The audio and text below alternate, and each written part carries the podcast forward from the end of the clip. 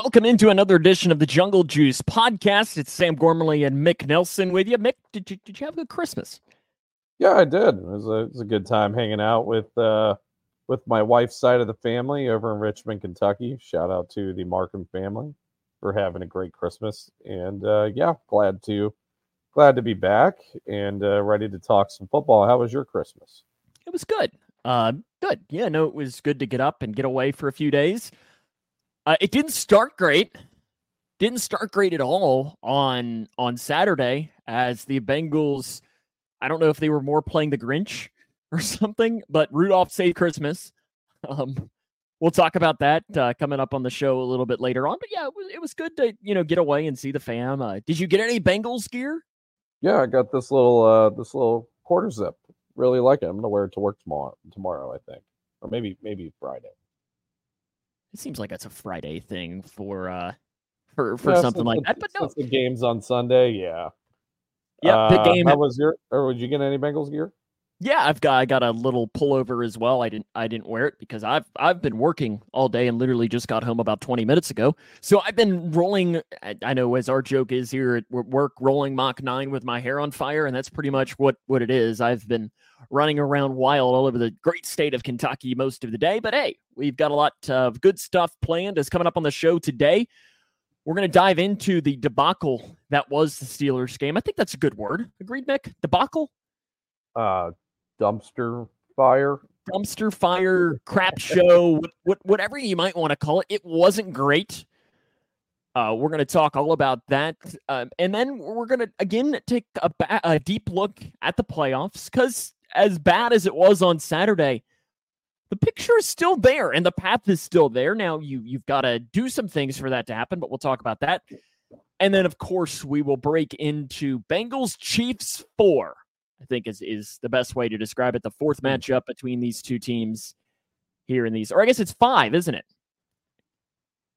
It is five. It is Bengal Chiefs five.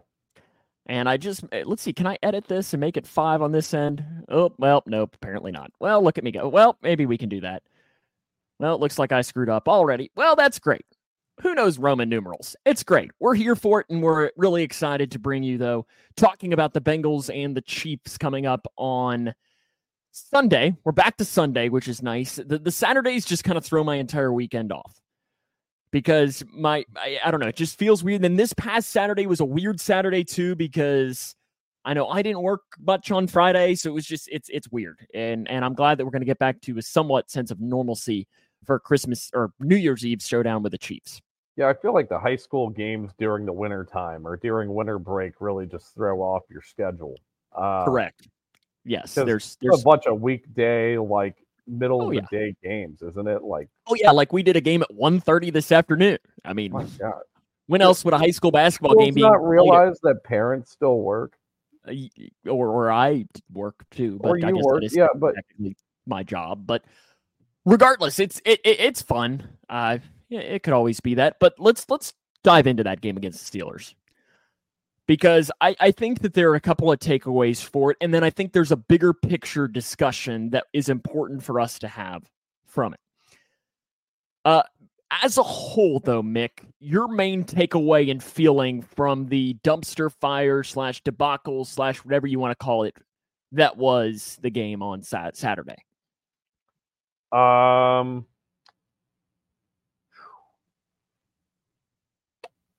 biggest takeaway. Um, this defense is completely lost without DJ Reader on the field. And you know what? I guess we can jump into the bigger bigger picture discussion because I think it's the important one. It's the most important one for this team and that was literally what the question was is how concerning is this defense long term? Because there's a lot of questions. Screw the rest of this season.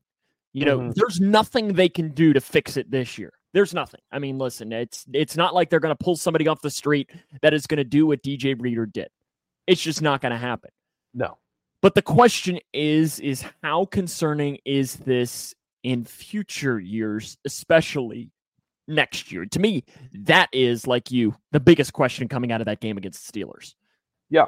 And it's really concerning too because I doubt Reader's probably going to be back next year. Uh, just given his age and the way the Bengals treat uh, players going on their third contract. Uh, but it's not just uh, DJ Reader on the interior line. He may be the only one this year, but Tufele's out. You know, Tufele is going to be gone uh, after 2024. BJ Hill's going to be gone after 2024. Um, Tupou hopefully is just gone after this year uh, because he offers nothing. Uh, Zach Carter is retained for another two years, but uh, I, you know, after two years, I think we've seen pretty much all that he can do and what where his ceiling's at. I mean, you know, the, the team's going to have to make some really, some really tough decisions come draft time in 2024, come free agency in 2024, because um, yeah, especially the D tackle market, there really isn't any viable options. I, I feel like everybody that's decent in the D tackle market is going to be out of the Bengals price range because they're not going to want to spend how much do they spend on I'm, DJ? About 16 mil a year. Uh, in fact, here I'm going to look it up while I'm going. Yeah, it was uh, four years, $53 million. So an average salary of 13.25 but he had some roster bonuses and guaranteed at signing and so on. I mean, adjusted for inflation, it's probably 16. I would say yeah. 16 mil, 17 mil a season. Uh, they're not going to be able to deploy the resources at that position uh, like they usually do. And then you talk about other needs as well. I mean, you're going to need to find another receiver probably to replace Boyd, or maybe they resign Boyd and, and, and tag Higgins, and you just have the trio back for one more season. Um, you're going to have to maybe find some more cornerback depth uh, there's a lot of there's a, there's going to be a lot of holes after this year um, that they're going to have to be tasked with with finding uh, viable starting options going forward. And the defensive line, the interior defensive line, is probably the most concerning to me as to as to whether they find good solutions for that. I agree, and to me, that is the biggest worry because let's say they do re-sign DJ Reader. Let's just say that they do. Who's to say that he's ready week one? Yeah. Because I mean, I know that this also injury take a look at his injury history too. Sorry, it, sorry to cut it, you off. Yeah, yeah, no, it's it's the quad injury. It's it's the same injury, different leg. Mm-hmm. So, and I don't know whether this injury means makes it more likely that he would maybe come back on a one year pre prove it deal, or less likely that he would do something like that. Because the one pro, now DJ Reader, I mean, you look at DJ Reader, he was a fourth round pick. I think a fourth, third, fifth. He was a middle round pick out of Clemson for the Houston Texans. Most guys like DJ Reader, you can find in the middle rounds. And if we're being honest, what position have the Cincinnati Bengals over the last 20 years drafted better in the middle rounds than any other? Defensive line. They they could can't draft a middle round linebacker until you know Pratt and Wilson. It, but they've hit on a lot of defensive linemen in those middle rounds. To me, that third, fourth, fifth round to find a guy that even if you bring back DJ Reader in the one year prove it deal to be kind of the Dax Hill, you know, as far as let him sit behind Reader for a year, maybe you bring back Tupou or something like that, is maybe one of the most important portions that I'm going to be looking for when we start talking about the draft here in a couple of weeks, which again is still, there's plenty of football left to play before we even really mention the D word. Yeah, I know you're you're you're talking about you know past successes and mid round defensive tackles. Uh, you know, you know to come to mind, Geno Atkins obviously is is the you know is the main thought there, fourth round pick in 2010. But um, I don't know. I, I don't want to put too much stock into that just because I think the Bengals coaching staff is probably more heavily involved in draft decisions than other teams. I mean, I know Duke has been retained as the general manager for for God knows how long, uh, and and he has found those guys. Um, but you know, if we're looking at mid round D tackles that Zac Taylor's picked, they've all been duds two names that come to mind uh, Zach Carter, who's currently on the roster, and Renell Wren, who I don't even know. Is he in the league? He, in, in Renell Wren's, uh, he had a lot of injuries, and that you can't really blame on, on a coaching staff. Like he came in and immediately had like broke his femur or like he had some nasty injury with there. But he's also, I mean, Cam Sample has been considering where he was drafted yeah, has been pretty decent.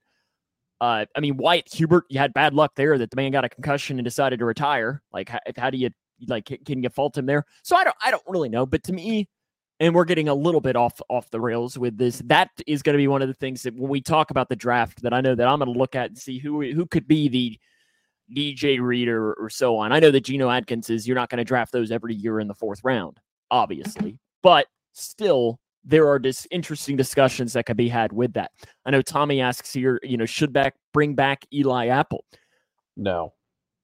I yeah, no, I, I, I love that, the, you know the I sorry, but I I love that you know the the uh you know the defensive back room's been pretty bad this year, but everybody's solution is to bring back Eli Apple, who was by far the worst quarterback on the roster the past two years. Uh, makes no sense. Dude literally got benched last year. And if Cheeto didn't go down, he wouldn't have seen uh, much of the field at all in the second half of 2022. I think the thing with Eli Apple, more so than on the field, was off the field. Meaning more of the tweets, the posts, the media. It, it just got to be a little bit too much of a headache. And I think the team was just ready for him to move on. But I, I think, you know, you, it was funny. I think in our group chat, you had some message saying they need to bring back Cheeto. And then, oh, like, yeah, and then I immediately, and then, like, three out of the next four plays, he gives up touchdowns, which I'm not, I'm not, because listen, I don't disagree with here, you. No, no, and to defend my comment here, Cheeto had a really good string of games like the past three or four weeks, uh, but this game was uh, was awful, really, really, really, really bad. And and and what I give him a lot of props props for is he owned it. Like yeah. he, he literally after the game said, This game is on me because the Bengals secondary made George freaking Pickens look like Jerry Rice. Yeah. Now I will say the uh the the deep ball touchdown that Pickens had against Cheeto. So the second the second touchdown Pickens had, Pickens definitely got away with the shove off. he that, did absolutely. The, he, he, got away with one. Now, did Cheeto still get kind of beat? Yeah, he did. Pickens was behind him, and it was a really good ball by Mason Rudolph. Probably his best throw of the day. Um, but yeah, I mean, Cheeto had a really bad game, and I'm glad he owned up to it. That second, that that deep down, that deep ball touchdown should have been called back, though. Yeah, and, um, and I don't, I don't disagree with that at all. And I mean, listen, the Pickens catch he made against the sideline, it's a great catch. Like tip your cap. It was a great catch that he made. That he, I still don't know how he got both feet down. Yeah, I think it I, was. I, I, think it was a huge, just bad luck game for Cheeto. Now Cheeto got burned on other occasions. Those weren't the only two times in the game. He definitely got burned on that acrobatic, like, oh my god, catch by George Pickens in the yes, second. Yes, that's the one I'm talking. Yeah, yeah, no, and that's one that you, in in a way, like, yes, it's on the defense, but then also you almost have, just have to tip your cap and be like, wow, like that, that, wow, that was a great catch. like, yeah, and, no, it was a really good catch. Yeah, w- without question, and I think that the defense is is maybe one of the biggest takeaways from the game as a whole, um, because it, it was really it, it, you know passing. They gave up a lot of easy plays, and then didn't really get much pass rush either, which I was very disappointed in as well. Yeah, yeah, the interior defensive line shot. BJ Hill hasn't had a great year. Um, Zach Carter being in there and Josh Tupou offered absolutely nothing in pass rush and in run defense. They were getting blown off the ball uh, anytime the Steelers ran the ball up the up the middle. Uh, you know, and it, it, was a good thing that you know that Logan Wilson had a really good game that they that they could uh, that he could kind of manage the the woes of the interior defensive line, and the Steelers only ran for you know I think 3.9 yards per carry, which isn't awful. Uh, but yeah, the interior defensive line is is a problem without Reader.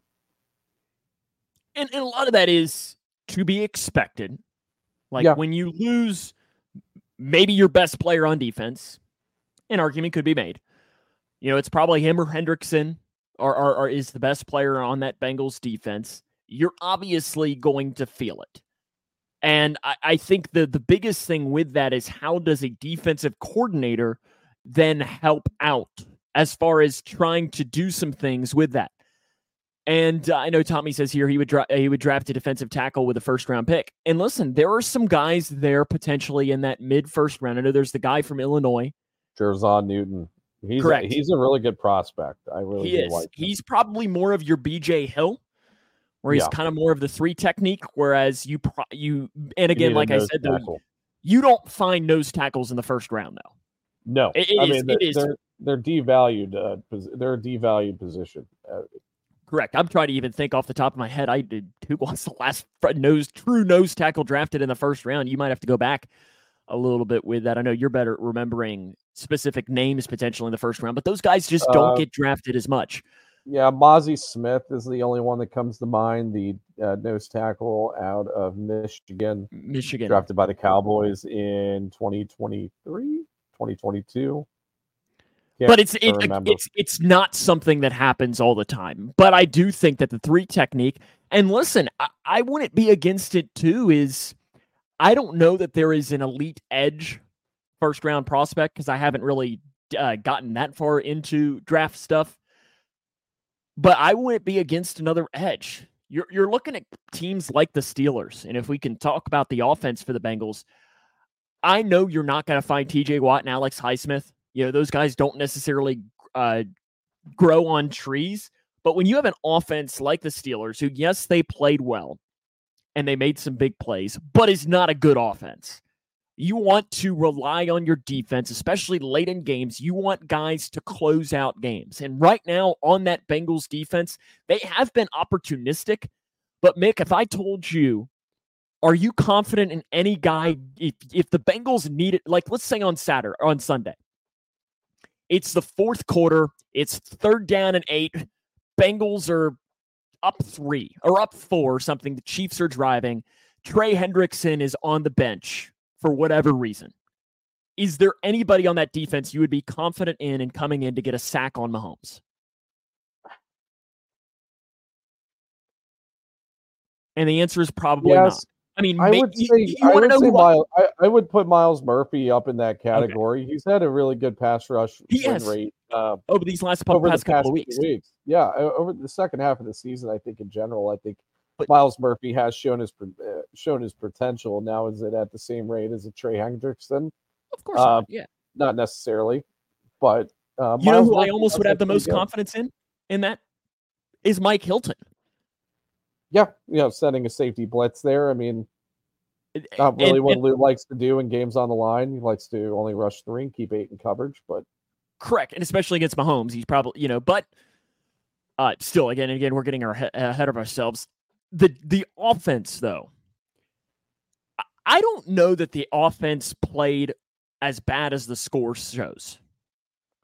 No, they left a lot of points on the board. And now They did. Browning Browning play, played about as bad as the score shows, even though I don't think Browning. It's weird. He like he wasn't either, he was Awful, either but he wasn't good. he was either having like he- he's either throwing a really nice pass or he was throwing a pass that should have gone to the defense or did go to the defense. It was uh you know, there wasn't much in between. They left a lot of points on the board, whether it be from turnovers or them going for it and turning it over on downs, which there was only really one instance where I disagreed with Zach, and that was on it was one of the third quarter drives. Um, it was their second drive the third quarter. They were down 31 to 8. And I was like, I kind of agreed, like, you're down by a lot, might as well go for it. But then again, the down and distance was a little long and they probably should have just kicked a field goal. But yeah, I mean, there was, you know, I mean, they, it seemed like they were driving the ball for, for a good chunk of the game and they were just uh, turning the ball over either on downs or, you know, with interceptions. Yeah, and sometimes that's just how the game works too, and that's when and when you have a game like that that you would hope when you're going up against a bad offense that your defense can keep you in it. And a lot of that was is like you look at the run game. Again, they kind of abandoned the run a little bit, but also they had no freaking choice. They were down so much they had to pass the ball. Yeah, And and, you're gonna get have that, you I- you're gonna have those people that that that are gonna point that out. They only ran Yeah. the ball 15 times or whatever, and But you were down by so much, and then there were a lot of complaints too about blocking, you know, your TJ Watts and Alex Highsmiths. And don't get me wrong, it wasn't great by any stretch of the imagination. But as Todd Blackledge, who was doing, you know, the color analyst on, on Saturday, he made the great point of when they know you're gonna pass, it becomes even easier for elite defensive ta- uh, de- defensive ends. And they knew that they were going to pass, which just allowed for them to tee off and do whatever the heck they want. And that and that's kind of the thing is that's to me you got to rely on your defense to keep you in the game because you do not want to fall behind with a team like the Steelers that have great edge rushers because they will put the game away. Yeah, and, and they essentially did. I mean, you know, Highsmith and Watt both had really good games. Uh, Bengals offensive line wasn't up for the task. Jonah, who started off the year really well, has completely fallen off the rails. Uh, Orlando Brown Jr. Uh, was again disappointing. Now he did have a really good three game stretch prior to this uh, with the Jags, Colts, and Vikings games, but he kind of came back crashing down to earth. Um, you know, they gave up only 20 pressures and 48 dropbacks, which is, you know, pretty average. But uh, their pass rush win rate was uh, was pretty abysmal, and uh, I mean, it just kind of shows a testament to to what Browning was dealing with, and you know, he was definitely having to get the ball out quick. Uh, you know, this type of game just you know really reminds me of a of a Burrow calf injury game from early in the season where the offensive line couldn't get anything going, and you're, I don't know, you're you're you're just relying on screen plays, quick pass plays, and and and it's not like Browning processes as quickly as Burrow, even though I think his processing skills are are pretty decent. Um, but yeah, it's just it was just a terrible. It was a bad game, really bad game. And that happens when you're starting really a rookie quarterback. Like yeah. I know Jake Browning is not a rookie; he's a rookie. I mean, he's he's played now what five games in his NFL career, six. If Brandon Weeden count- can technically be a, a, rookie at 28, Jake Browning can be a rookie at 27 yeah, even though he's been in the in the league for a while, but it's you cannot recreate going up against TJ Watt when you're playing in a preseason game in the fourth quarter against, you know, the Rams, whoever it was last year, whatever. There is a smidge of a difference between whoever the Rams edge rusher was in that game. He's probably selling cheeseburgers down at the local McDonald's versus one of the best edge rushers in the NFL right now in in TJ Watt and a guy that could just completely wreck a game. Uh, I, I think the Zac Taylor discussion is an interesting one as well because it's all it brings anytime the Bengals lose, it brings out the people, and, and I need to learn to just ignore them, but they drive me crazy. I can't do it. Yeah, I mean, the, the and I because honestly, like, you had a really good post on the Who Dey Nation Facebook group. Uh, and I don't know that I told you that, but I, I think I saw it at like three in the you morning. Loved it. Uh, you you did a little did love I? reaction. Okay. Well, there you it, go. So that's cool. I got you. Uh, what did you kind of? What was that post for those that aren't in the Who Dey Nation Facebook group? What was that as a whole? I mean, the the the point of it is just, you know, you got to sit back and look at the way the team has responded since the Burrow injury.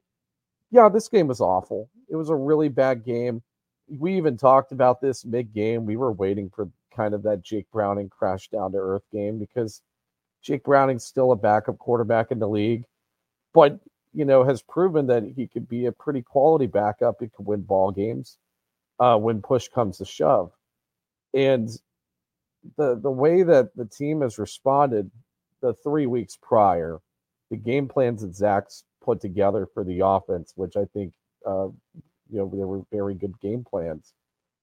Um, in the way that Jake Browning has just looked so poised, and you know, and some of that credit does go to Jake Browning because of because of his mental acumen and how good he is. But Zac Taylor, you know, should be getting all the credit in the world due to this. And, you know, I, I've been one to think, you know, over the past three, four years that Burrow is you know, they make the, the Brady Belichick argument, right? They're like, how much of is Brady, how much of is a, Bel- is a Belichick? And I feel like you're having that same argument right now with Burrow and Zach just because of how great and mentally strong of a quarterback Joe Burrow is. But then Joe Burrow goes down with the torn wrist ligament injury, and Jake Browning comes in, and Jake Browning's looked really good. The offenses look functional. Uh, Zach has kept the locker room together. Um, you know, you're you're you're seeing uh, some rookies in Jordan Battle and Miles Murphy come out and play really good football. DJ Turner at times. I mean, you know, I has the 2023 season been a disappointment? Yes. Uh, I think we all thought we were going to the Super Bowl or at least making a really deep playoff run this year. But I think it is a very pivotal and important season to see what this coaching staff is made of and and what these guys could do when they're faced with adversity because it seems like all year this team has been faced with adversity and, and the point of the post was kind of just to highlight that and and not to focus so much on the negatives. But you know me, I love focusing on negatives. I'm a very negative person sometimes. Uh, but I'm also not blind. And I'm also not, you know, I, I would like to think that I'm not like just this misguided, angry Bengals fan that, that's yelling at the cloud anytime something goes wrong. Uh, so yeah, I, it's sorry to get on a rant there. But no, was... no, I, I preach t- to me, it's it's twofold too. When we're talking about Zac Taylor as the Bengals head coach, here's the most important thing, Mick. He's not getting fired. He's not getting fired. He's not. He's not. Uh, listen, you can say what you want. The Bengals let Marvin Lewis be their head coach for 17 seasons.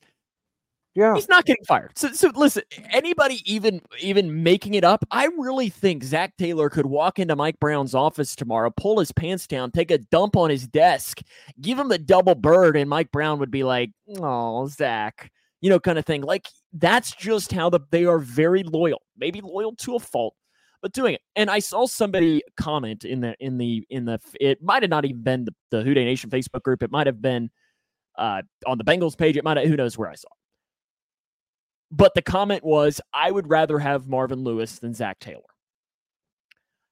And here's the thing.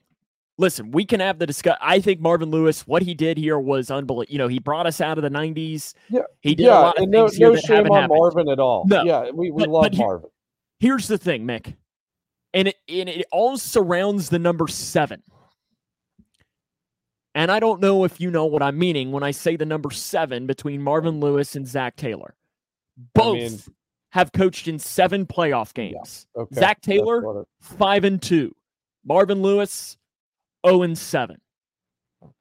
That five and two record for Zac Taylor is absurd. And for anyone that says the man can't coach, I think he should just point to that and give him one of those. Yeah. Because listen, and, and you can say, oh, it's Joe Burrow. If we're being honest, Mick, Joe Burrow has not has not looked like I mean, he has had some elite moments, but in the playoffs, he hasn't always looked that way. It's very Brady esque. It's very Brady esque the way that Burrow operates in the playoffs, which is really just game management. Don't turn the ball over, keep finding a way to the win. ball game, and find a way to win. Uh, and and the, all that credit should go to Zach. A lot of that credit should go to Zach as well. I'm gonna I'm gonna bring up two parallels here between Marvin and Zach, and I'm gonna I'm gonna squash this argument right here. 2023 season, Burrow goes down. The team was rolling, and you have Jake Browning, and, and he responds. You know, the team responds. We're still hanging around in the playoff race uh, with a nine and or with, with an eight and seven record. 2018 Bengals, where five and three, five and four. Andy Dalton goes down with the season-ending injury. Jake Browning comes in, and what does the team do? Six and ten six and ten. Jeff Driskel comes in. Team goes six and ten. He completely loses the locker room. Marvin gets fired for, um, you know, gets fired after his 17 year tenure. Um, and yeah, I'm not gonna, you know, it's a lot of blame. Not gonna put a lot of blame on Marvin for that. But you're, we're looking at two parallel seasons between those two. I think that's all the evidence you can show that that that Zac Taylor is is the better head coach in in the way that his teams respond. I'll give you another example. 2008 Bengals stuck with Ryan. That's where I thought you were going. That's where I thought you were going. Nah, the 2018 season is more of a, is a better parallel. Yeah, yeah, I think you're, you're not wrong. I thought you were going to drop a Ryan Fitzpatrick mention, which was just going to make me very happy. So, yeah, I I I, I am done with the Zach slander. Uh, I I personally am not going to do it very often. Is he the best? Is he a perfect play caller? No. Uh, but um, he is nowhere that, near as bad as some fans make him out to be.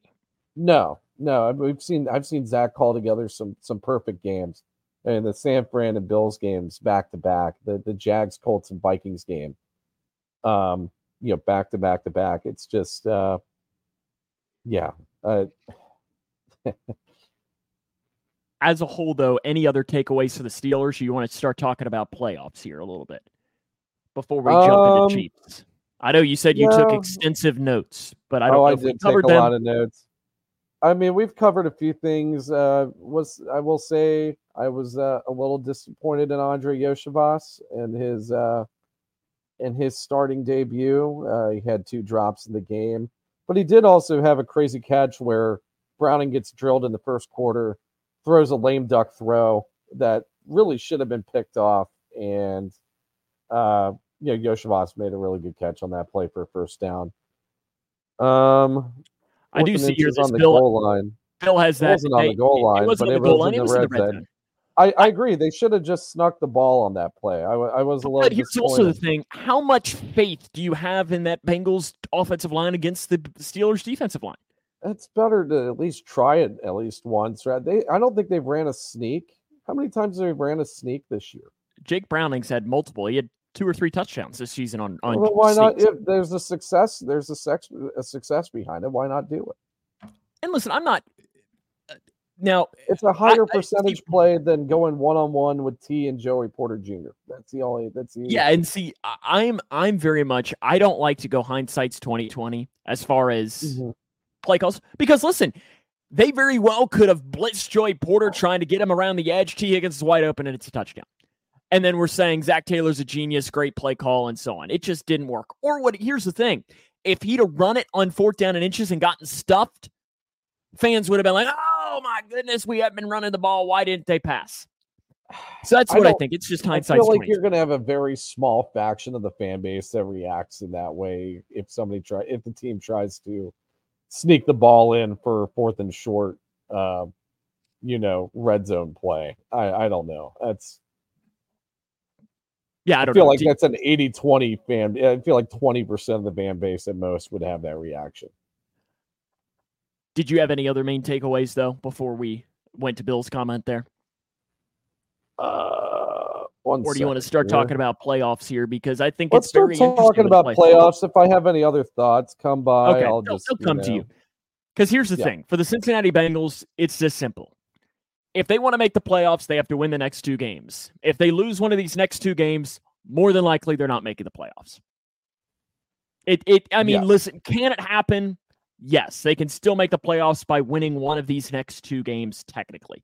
But if they want to make the playoffs, they win these next two. I know that the percentages say it a lot. If they win these next two games, the Cincinnati Bengals, I think, have a 93% chance of making the playoffs. And I don't know about you, but I kind of like those odds, Mick. 93%, that's that's pretty solid. Now, if the Bengals don't win the play, it don't win one of these two games, I mean, those odds continuously drop more and more and more as we go along. As the Bengals are eight and seven entering this game. Right now, they're at a 19, ni- they're at 19% right now. Is there a chance they Is there a chance of making the eliminated if they lose to the Chiefs on Sunday? I'm trying to see. Okay, so here it is. If the Bengals lose to the Chiefs, they have a 7% chance of making the playoffs. Okay. If they, eh, in fact, actually, technically, if they lose both games, apparently they have a less than 1% chance. Well, actually, no, this now says zero. So I'm wondering if that's literally like pure anarchy needs to happen for them to make the playoffs in that in that stretch. But if they so let's say they win against the Chiefs and lose against the Browns. That would put them at a 22% chance of winning. Whereas if they lose to the Chiefs and beat the Browns, it is at about a 15% chance. If they win both games, they're right at about 95, 94%, somewhere in that realm. So here's the thing the Bengals have to find a way to win these next two games. And if they lose one, then it's great season, boys. Um, how soon's the draft? 2024 off season. Yeah, yeah. Draft free agency. Let's you know get on it. So yeah, It- they're going to really need some things to go their way. I mean, there's no there's no guarantee even if they win both of these games that they make the playoffs. I mean, 93% chance is uh, is a pretty high probability, but uh, there's still that 70% that that lingers there, right? So I think So, their like- best their best bet, I think, in winning both of these games, because I just don't have any faith against the Browns, is beat the Chiefs. Hope the Browns win them on on Sunday, or no, I hope they win tomorrow against the Jets. Right? They play the Jets on Thursday. I think Um, you're correct in saying that. They do. yeah. Yes. Hope they beat the Jets on Thursday, and they're resting starters in Week you- 18. You need to put some soap in your mouth by saying you hope the Browns win. Oh, just doesn't mean- feel right. I can't do it. I Yeah. only cheer for them two games a year, and it's when they play the city near West Virginia. And I don't really cheer for them. I'm cheering against the other team. but yeah, I mean, I think that's really their best bet because if you're if you're having you just saw the way this offensive line responded to TJ Watt and Alex Highsmith. How's this offensive line gonna gonna go against Myles Garrett and Za'Darius Smith?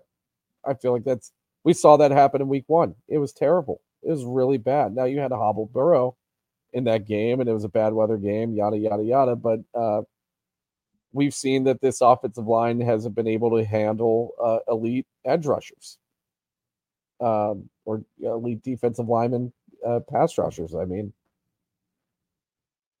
I feel like that's their best bet because I don't know. I just don't see I- them winning the Browns game. So here's the thing: when we look at this too, I think it's important to also look at who the potential first round matchup could be. Right now, one and two is going to be one of Dolphins Ravens. It'll be something like that. And guess what, Mick? Huh? Who uh, who happens to play on on Sunday? Oh, Dolphins Ravens on Sunday, which Yeah. to me is wild that that game is stuck to be a one o'clock game in what very well could be the most important game of the season you know, an argument could be made that that is one of the most important games of the NFL season to see who's going to get the one seed because the winner of that game gets the one seed in my mind, in my eyes. The winner of that I, game, I don't even think. yeah, I don't even think it's subject to opinion. I think. I think actually you're right. Now that I'm thinking about the it only again, two eligible number one overall seeds now in the So AFC. yeah, it is. The winner of that game will be the number one overall seed in the playoffs. So that would mean that, you know, if the Bengals are the seven seed, they get the loser of that game if they sneak in as the seven. Whereas the six, you're more than likely looking at headed to Kansas City. More than Which likely, I'll, it's I'll probably take going to that any three. day of the week. I would take that any any day of the week right So- now. I ask you then, if you're the seven seed Bengals, who do you want at Miami or at Baltimore? Because to At me, I, I agree. Now, Miami's wide receivers scare the living heck out of me because of just based on how our coverage has been. But I don't know how they will potentially rise to the uh to the the expectations and the pressure that would be hosting a home playoff game in the opening game whereas this Bengals team has been here before and won road games before in the playoffs. And if if I could point this out, and and it, maybe my perceptions changed a little bit on the Dolphins because they did beat the Cowboys last week, but uh who have the Dolphins really faced this year? No one. I mean, they faced the Bills and got blown out. Eagles lost. I mean, they Uh, they've lost most of their big games. Now they do they do finish. You know, I mean, heck, they finish with a brutal schedule. They go Cowboys, Ravens, Bills. You're going to learn a lot about them in that three game stretch. There's no question about that. But here, that's also, mm-hmm. I mean, i- i- it's just very, very interesting because there is, I think, potentially still a scenario where if the Dolphins lose these next two games, the Bills win the next two games, the, The Bills win the could be the team Yeah. that could sneak in there as the two seed, and that would be one that would not necessarily excite me much, but I'd still rather play them than Baltimore. So where are the Ravens at? Are they 12 and 3 or are they Correct. 11 and they're 12 and 3? So I guess the Browns are the Browns technically eligible for the number one overall seed? Uh, well, here let me uh, let me uh, switch my my gears here on on doing my thing. But I think it, it is just very interesting with all of this on all of the playoffs. So technically, uh, oh wait, what am I doing here? I don't. I okay. This is uh, confusing me with this. I don't know when it comes to that. I don't think the Ravens have clinched the North, but I also think pure like anarchy would have to happen for them to not. I think they'd have to lose. This would have to happen. Um, somebody would have to do this, and So- somebody would have to do that, and so on. So to win the North, I think what the Ravens would have to win out, the Browns would have to win out, and I think the Browns win just based off. Well, Who won the games in the? Did they split the season series? So I guess Yeah, we jump into like conference record series. and well, their division record would be the same if that scenario happens, and then it goes to conference record, or does it go to similar opponents record? conference would be next. Well, their conference record would be the same as well, I think, because they're both playing AFC teams to end the year. And then what is it? then what does it go to? That's luckily, luckily for us, we don't necessarily have to to worry about that. I guess we the only way we do is if the Bengals make the playoffs, and in that case, then I'm going to be just a happy man because they made it, and I didn't really think that they did. Uh, but they do have the Chiefs coming up on on Sunday, and I think this is a good time to at least dive into that because if they lose on Sunday, then all of this discussion about playoffs is really for nothing Yeah. because they it it's just it's more than likely not going to happen. Injury report for the Cincinnati Bengals: Ja'Marr Chase did not practice again today. On the other side of the injury report, something that is more positive: Cam Taylor Britt designated return from the IR and was a full participant in practice today. For a defense that has been struggling and a secondary that has been on the ropes, that has to be music to Lou Anarumo's ears that he's getting back probably his best corner. yeah, I mean it's huge. Um, you know, DJ Turner hasn't had a good stretch of games over the past probably six weeks, or really ever since he was thrusted into action after the game against Baltimore. But um, yeah, CTB being back is huge. Uh, the Chiefs receiving corps isn't nearly as well. It's crazy. It, it really is crazy that with the Chiefs receiving corps because it's it's virtually the same receiving corps as last year, but you're replacing Juju with Rashee Rice, and I think we would all we would all say that Rashee's better than Juju. Um, That's let's let's come back to the wide receivers here in just a few minutes when we talk about diving into the specifics with that. Let's go to the Chiefs injury report really quick as well. okay. L'Jarius Sneed, Jaylen Watson, Isaiah Pacheco, Donovan Smith, and Kadarius Toney all did not practice. I'm very interested if Kadarius Toney did not practice because he's just scared of Mahomes. Like I feel like Mahomes, if he sees him like walking around, does he like key his car? I'll I can't imagine. after the way Mahomes played against the Raiders, nobody should be scared of Mahomes. Mahomes looked like absolute garbage against the. Raiders on Saturday, Sunday, Sat Monday, Monday, yes, on Monday. Christmas. And then Trey Smith was limited, one of their guards, so you would expect him to play. But I, I mean, I think it's interesting. You've got some big names on that list for players that did not practice for the Chiefs today. I mean, Sneed, you know, one of your corners, He's one of the better quarters in the league the past Yeah. three or four years. and, and I feel like he's had good games whenever the Bengals have played him. Uh, Mhm. Pacheco, um, Donovan Smith. And then, I mean, listen, let's be real. Toney has not had a good year. Toney's not great, but there isn't much behind him as far as that. I don't know that that is a massive loss, but it could be something that would at least be, be at least somewhat of a factor with it. Uh, it's just it'll be interesting to see how this all goes off. You want to talk Bengals offense against the Chiefs defense or the Chiefs offense against the Bengals defense first? We'll start with the Bengals offense against the Chiefs defense. I think Browning will look a little bit better in this game. They're not dealing with uh, nearly as bad of a pass rush. Uh, really, your their main guy in terms of pass rush, for the Kansas City Chiefs is, uh, well, we all know him very well from last year, Chris Jones. Um, their edge rushers in in Karlaftis and Omenihu are they're okay. They're decent, but they're not world beaters by any stretch of the imagination.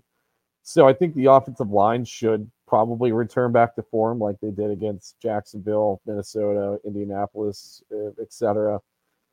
Um, now, what I'm going to be interested to see, and, and I really hope Ja'Marr Chase comes back this week, and I'm not really sure if he will, but um, you know the Chiefs do have a pretty good quarterback duo in L'Jarius Sneed if he's playing, and Trent McDuffie, who's been pretty good but uh, they've shown some parallels with their with their safety unit this year. Uh, but the difference is our safeties are very young and inexperienced, and the Chiefs have Justin Reid, the worst uh, the worst trash talker of all time. and then also Bryan Cook, who is hey, you know, he's been pretty mediocre uh, for most. Is he worried about my boy Tyler Higbee? Is Wait, what's the joke there? I can't remember. Just Justin Reid thought Tyler Higbee. I think he thought yeah, he was talking about Tee Higgins, and he started talking about Tyler Higbee. Instead. Yeah, that's what it was. Yeah, I, I just mm-hmm. remembered mm. him just mm. talking trash, and he just sounded like an idiot. But um, yeah. So I mean, they they've kind of got a problem with the with the safeties on their back end this year, but their corners have been pretty decent. Uh, so I think that'll be an interesting matchup. I really hope Ja'Marr can come back and play. If not, um, if L'Jarius Sneed's out, then I think that kind of you know neutralizes it a little bit. Um, here's here's uh, uh, really quick, Mick. I hate to interrupt you, but we've got some good. breaking news, and I don't have a breaking news soundbite. Uh, how about this? No, that's not even close to. That's not here. This is called Dance Pop. Let's play this. Maybe this will be breaking news. Okay, breaking news. Willie Anderson has been named a finalist for the Pro Football Hall of Fame class hey, of 2024. Congrats to Willie. So, yes, that's, that's absolutely. Sorry. Okay. I felt that that was more important to interrupt you with. Oh, no, no. About Willie Anderson. You can interrupt me with that type of news any day, any day. Uh, congrats to Willie. Uh, much, yes. much deserved. Get in. One of the best right right tackles in, in NFL history and has been long long snubbed for the Hall of Fame for like at least good 10, 15 years now. Absolutely. Uh, for me, a couple of stats that stand out to me when when looking at this defense here for the for the Kansas City Chiefs is the their defense against the pass. You know, if we're just talking pure yardage wise, third best defense in the league when it comes to going up against the pass. As far as that, now they do blitz fifth highest blitz percentage in the NFL, and they rank fourth in total sacks. Now, both of those, Mick, as we've talked about, can be a little bit misleading. Yes. And as far as pass rush, I think for the most part, they did a pretty good job against a blitz heavy team in the Vikings, who I think the Vikings defense, de- defensive line is a little bit more like the Chiefs than the Chiefs is like the Steelers yes. as far as just in that realm. There, and, I, am by no means compared. Like it's it's more of that realm where I think it is, like you said, more advantageous for this Bengals offensive line because really, for the most part, they've done a decent enough job against the Chiefs' defensive line during the previous four matchups in this. Yeah, I don't think. I mean, really, the only time you saw the offensive line become a liability is the tail end of the AFC Championship game where the Bengals had who starting? Hakeem Adeniji. Um, and Jackson Carman. Jackson Carman, Max Scharping. Um, so yeah, and that was really the only moment during the Chiefs, you know, any of the Chiefs games where the offensive line looked like an absolute liability and it cost them a game. Um, but yeah, I think I think they should be able to handle this Chiefs pass rush really well. Like I said, I mean, there's really one there's only one really good pass rusher and that's Chris Jones. And luckily he's an interior defensive lineman and yeah, is he going to be lined up on Volson a little bit? Yeah, but Volson's been playing fairly decent um, the past five or six weeks or so. To me, this game is going to decide whether Cordell Volson is the starting left guard next year for the Cincinnati Bengals or if they're going to make a change.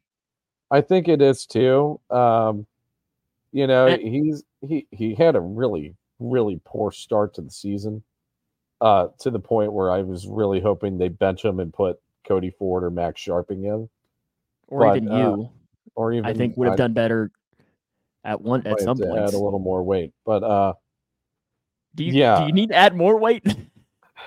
I guess I mean, weight I'm, I'm fat, differential. That fat.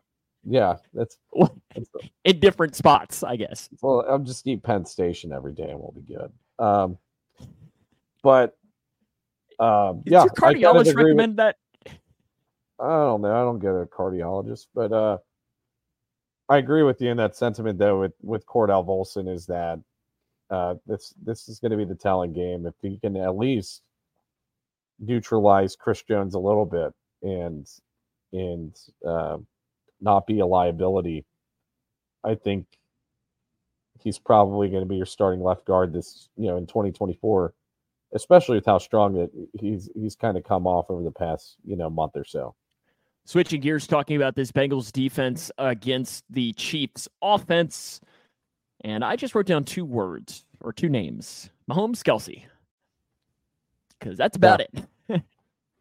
So, and even Travis coming... Kelce is about 75 years old when you're talking tight ends in the NFL. Yeah.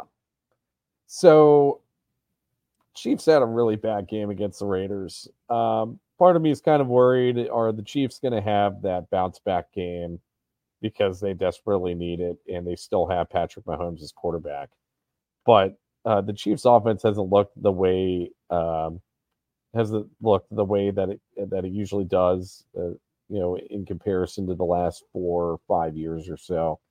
I wonder how much of it has to do with Bieniemy leaving and, and Matt Nagy coming in uh, the the the unit looks just a lot more disjointed, and it's crazy because in the skill position players they haven't seen really any turnover and really should have improved because you're just swapping out, like I said earlier, you're just swapping out Juju Smith Schuster for Rashee Rice. Now the offensive line has seen a lot of turnover. I wonder if that is just um, permeated itself throughout the whole offense. I don't know, but uh, the Chiefs' offense hasn't looked great, but you, are always kind of worried with the, how bad of a game they had against the Raiders.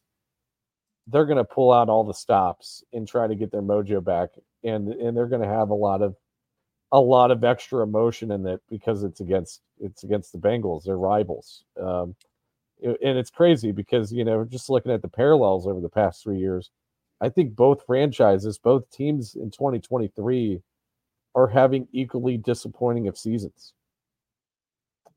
Um, and and the biggest difference is is that the Bengals' disappointing season is surrounding losing the starting quarterback.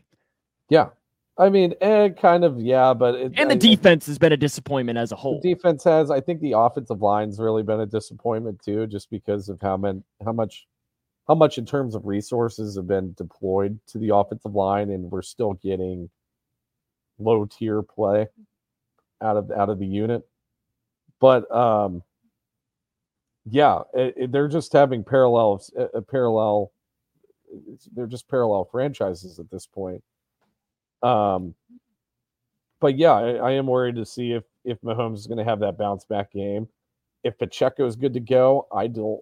I I I I'm honestly frightened uh, of him running up the middle against Zach Carter and Josh Tupou at BJ Hill. I think he's going to have a field day if he plays. Uh, Pratt and Wilson are going to have to, they're going to have to blitz, I think, pretty heavily in this game, especially if Pacheco is is ready to go and and they're going to be running up the middle a lot. You're you're not going to mention future Cincinnati Bengal Clyde Edwards-Helaire? Um, he he he's all right. I don't I don't know. They, they just offer very different styles of running, and I think they probably would be able to stop Pacheco a lot more, or not Pacheco, stop Clyde Edwards-Helaire a lot more.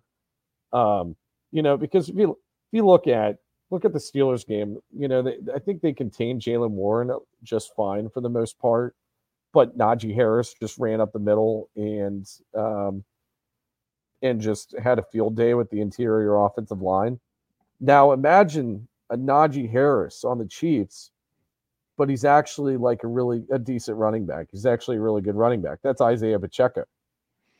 Um, Damn. So, yeah, Najee Harris little- is catching catching strays on a podcast not even directly about a Steelers game. Wow. no, no, inadvertently about a Steelers game, but Yeah, uh, I mean, but yeah, I mean, if you're if we can't even handle Najee, I don't even want to think about the way that you know this uh, this D line's going to play against Pacheco. Uh, so that that definitely scares me a little bit. okay, we, we we at least have to spend 30 seconds talking about it. Bill brought it up. Is Taylor gonna be there, Mick? Is she gonna be there? Oh yeah, Taylor New Swift. It's New Year's Eve. It's the Bengals. It's the Bengals game. You know, Travis. I think Travis has a like. I think the Bengals have a special place in Travis Kelce's heart, like the hatred part of his heart somewhere. He's a Uh, jab- jabroni, right? Isn't that one that is line? Man, yeah, he he went at the mayor pretty badly. Uh, you know, kind of rightly rightfully deserved. Yeah, I mean- that, but Yeah. um, But, uh, um, listen, I, I don't really care about the Taylor Swift angle. And by that, I don't have an opinion towards her. I really fine. wanted to avoid talking about her today. Um, But I mean, we, we have to. Bill brought it up, so you can blame Bill for for at least leaving Yeah, a comment about Taylor fine, Bill. Swift. So Thanks we- for least- watching, by the way, Bill.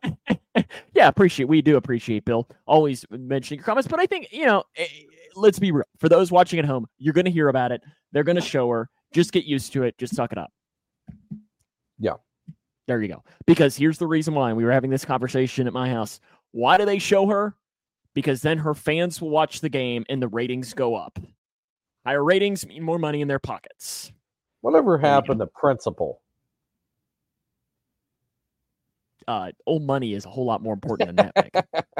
Whole lot Money, more money is the principle. Anyways, yeah, Taylor's Oh, going to be there. It's New Year's Eve. Uh, Bengals Bengals take on what's Oh. that? We want to talk about defense real quick. We did. Oh, we did. I Yeah, thought we, we were did. talking about the Yeah, offense yeah, as a we- whole. Yeah, I mean, Yeah, yeah, we did. Okay, never Uh, mind. I Go think ahead. I think. Well, I was just gonna say Bengals take on the Chiefs on CBS, 425. So they get that window. Jim Nantz and Tony Romo will be on the call on Sunday afternoon.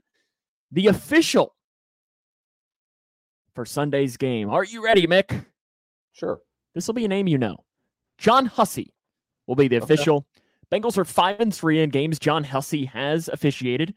Notable games: the Rams this year, the Chiefs home game last season. You know the So one in early AFC December. The sorry, oh, wait, no, the home game. My bad. home game Bengals Okay. in early December of last year, Okay. and the Ryan Finley game. Those are just some notable games, and I love it. That game will always be known as the Ryan Finley game. And if you're a Bengals fan watching, you already know which one it is. And we got to do our, you know, Yeah. goofy little smile there for that. Uh, so John Hussey will be the official on Sunday for Bengals Chiefs. Mick, any other final takes? Or you want to jump into your keys to the game and finish them up with some picks? Um, no, I don't think I have any other final thoughts. Um, keys to the game. Uh, if Pacheco is ready to go, um, blitz, blitz, blitz, because that's the only way you're going to neutralize the run game up the middle. Um, offensively, um, I I'd like to see them throw the deep ball a little more, try to exploit Justin Reid and Bryan Cook as much as they can. Um, yeah, I think if they unlock, you know, a- good like mid to deep passing range, I think that we're going to see some success on the offense. And also, um, don't leave points off the board in this game. Uh, so don't don't find yourself in situations where you are leaving points off the board, uh, whether you're, you know, you get to fourth down and and, and you're and you're going for it, or you know, turning the ball over. So red zone. I guess we'll say red zone. Red zone offense, key to the game. Yeah, I, I, I- I think you're you're hitting it on the nose. As far as picks for the game, you want me to pick or you got it first? Who went last week? Was it you or I was it don't me? really remember. I think it was I- me. I- You go first. Chiefs 27, Bengals 17. I've uh I, I think what you were mentioning about five minutes ago or 10 minutes ago talking about the the Chiefs have kind of sucked the last couple of weeks. They're playing the Bengals. It's at home. It'll be a hyped up atmosphere. I think it is a recipe for the Mahomes bounce back game. I hope I'm wrong. I hope I'm wrong, but I am predicting the Chiefs 27 to 17 against the Bengals. Um, and and and I'm a little worried that that 17 will be a late touchdown by the Bengals to where it is really never close. So I'm taking the Chiefs to beat the Bengals and the playoff hopes die in Kansas City. I'm going to go with the slightly more optimistic route because I think that's rare. Two, that's rare the, between us two. two. I think these two teams match up pretty well against each other. I think that it's going to be a pretty even game. Um, and I just think that Zac Taylor's teams play their best ball against Kansas City because, you know, we hate them. Uh, I'm going to go with Chiefs 24, Bengals 21. Um, yeah. Uh, maybe a game winning drive by Mahomes to, to end the game. Uh, I think it'll be a really close one. Uh, I will say, I, I think the seven point spread is uh, enormous and uh, a really bad spread for Vegas. They should be putting that down a little bit. Well, I will say, Mick, that I think only twice this year have we picked both picked against the Bengals. San Francisco and Jacksonville. In Jacksonville. If we have to keep doing it, I am willing to take one for the team, Mick. We can't. I we am can't willing just, to do you ruin you ruin the, the mojo. you intentionally do it. Yes, but uh, well, let's be real. If they won this week, you'd probably pick them to lose against the Browns next week, unless they were sitting everybody. Yeah, that that that's the caveat okay. there. That yes. that that is the caveat there. So, um, yeah. Bengals Chiefs on Sunday afternoon in Kansas City. Uh, I know I'm looking forward to it. Uh, what better way to bring in the new year than uh, another great game hopefully between the Chiefs and the Bengals. Uh, remember to uh, follow us on our social media channels, uh, Jungle Juice. You can follow the WDN Today page on Facebook as well. Subscribe to us on your favorite podcasting platform as well. We have all of the coverage that way to get you ready. We'll be back next week. Luckily, my schedule should be normal, so that'll be nice. Uh, so the Bengals will play or will recap the Chiefs game and get you ready for who knows what next? I mean, literally, no one knows what next Sunday's game could mean or Saturday's game could mean because I think theoretically it could still get moved to Saturday. We have no idea what it could bring. I'm looking forward to it, and uh, we look forward to talking to you again next week. Any parting thoughts? No. Happy New Year, everybody, uh, and uh, be safe. Be safe on Sunday, and hopefully we see a victory. Who Dey. Yep, that'll wrap us up for this week. Until next time, Who Dey?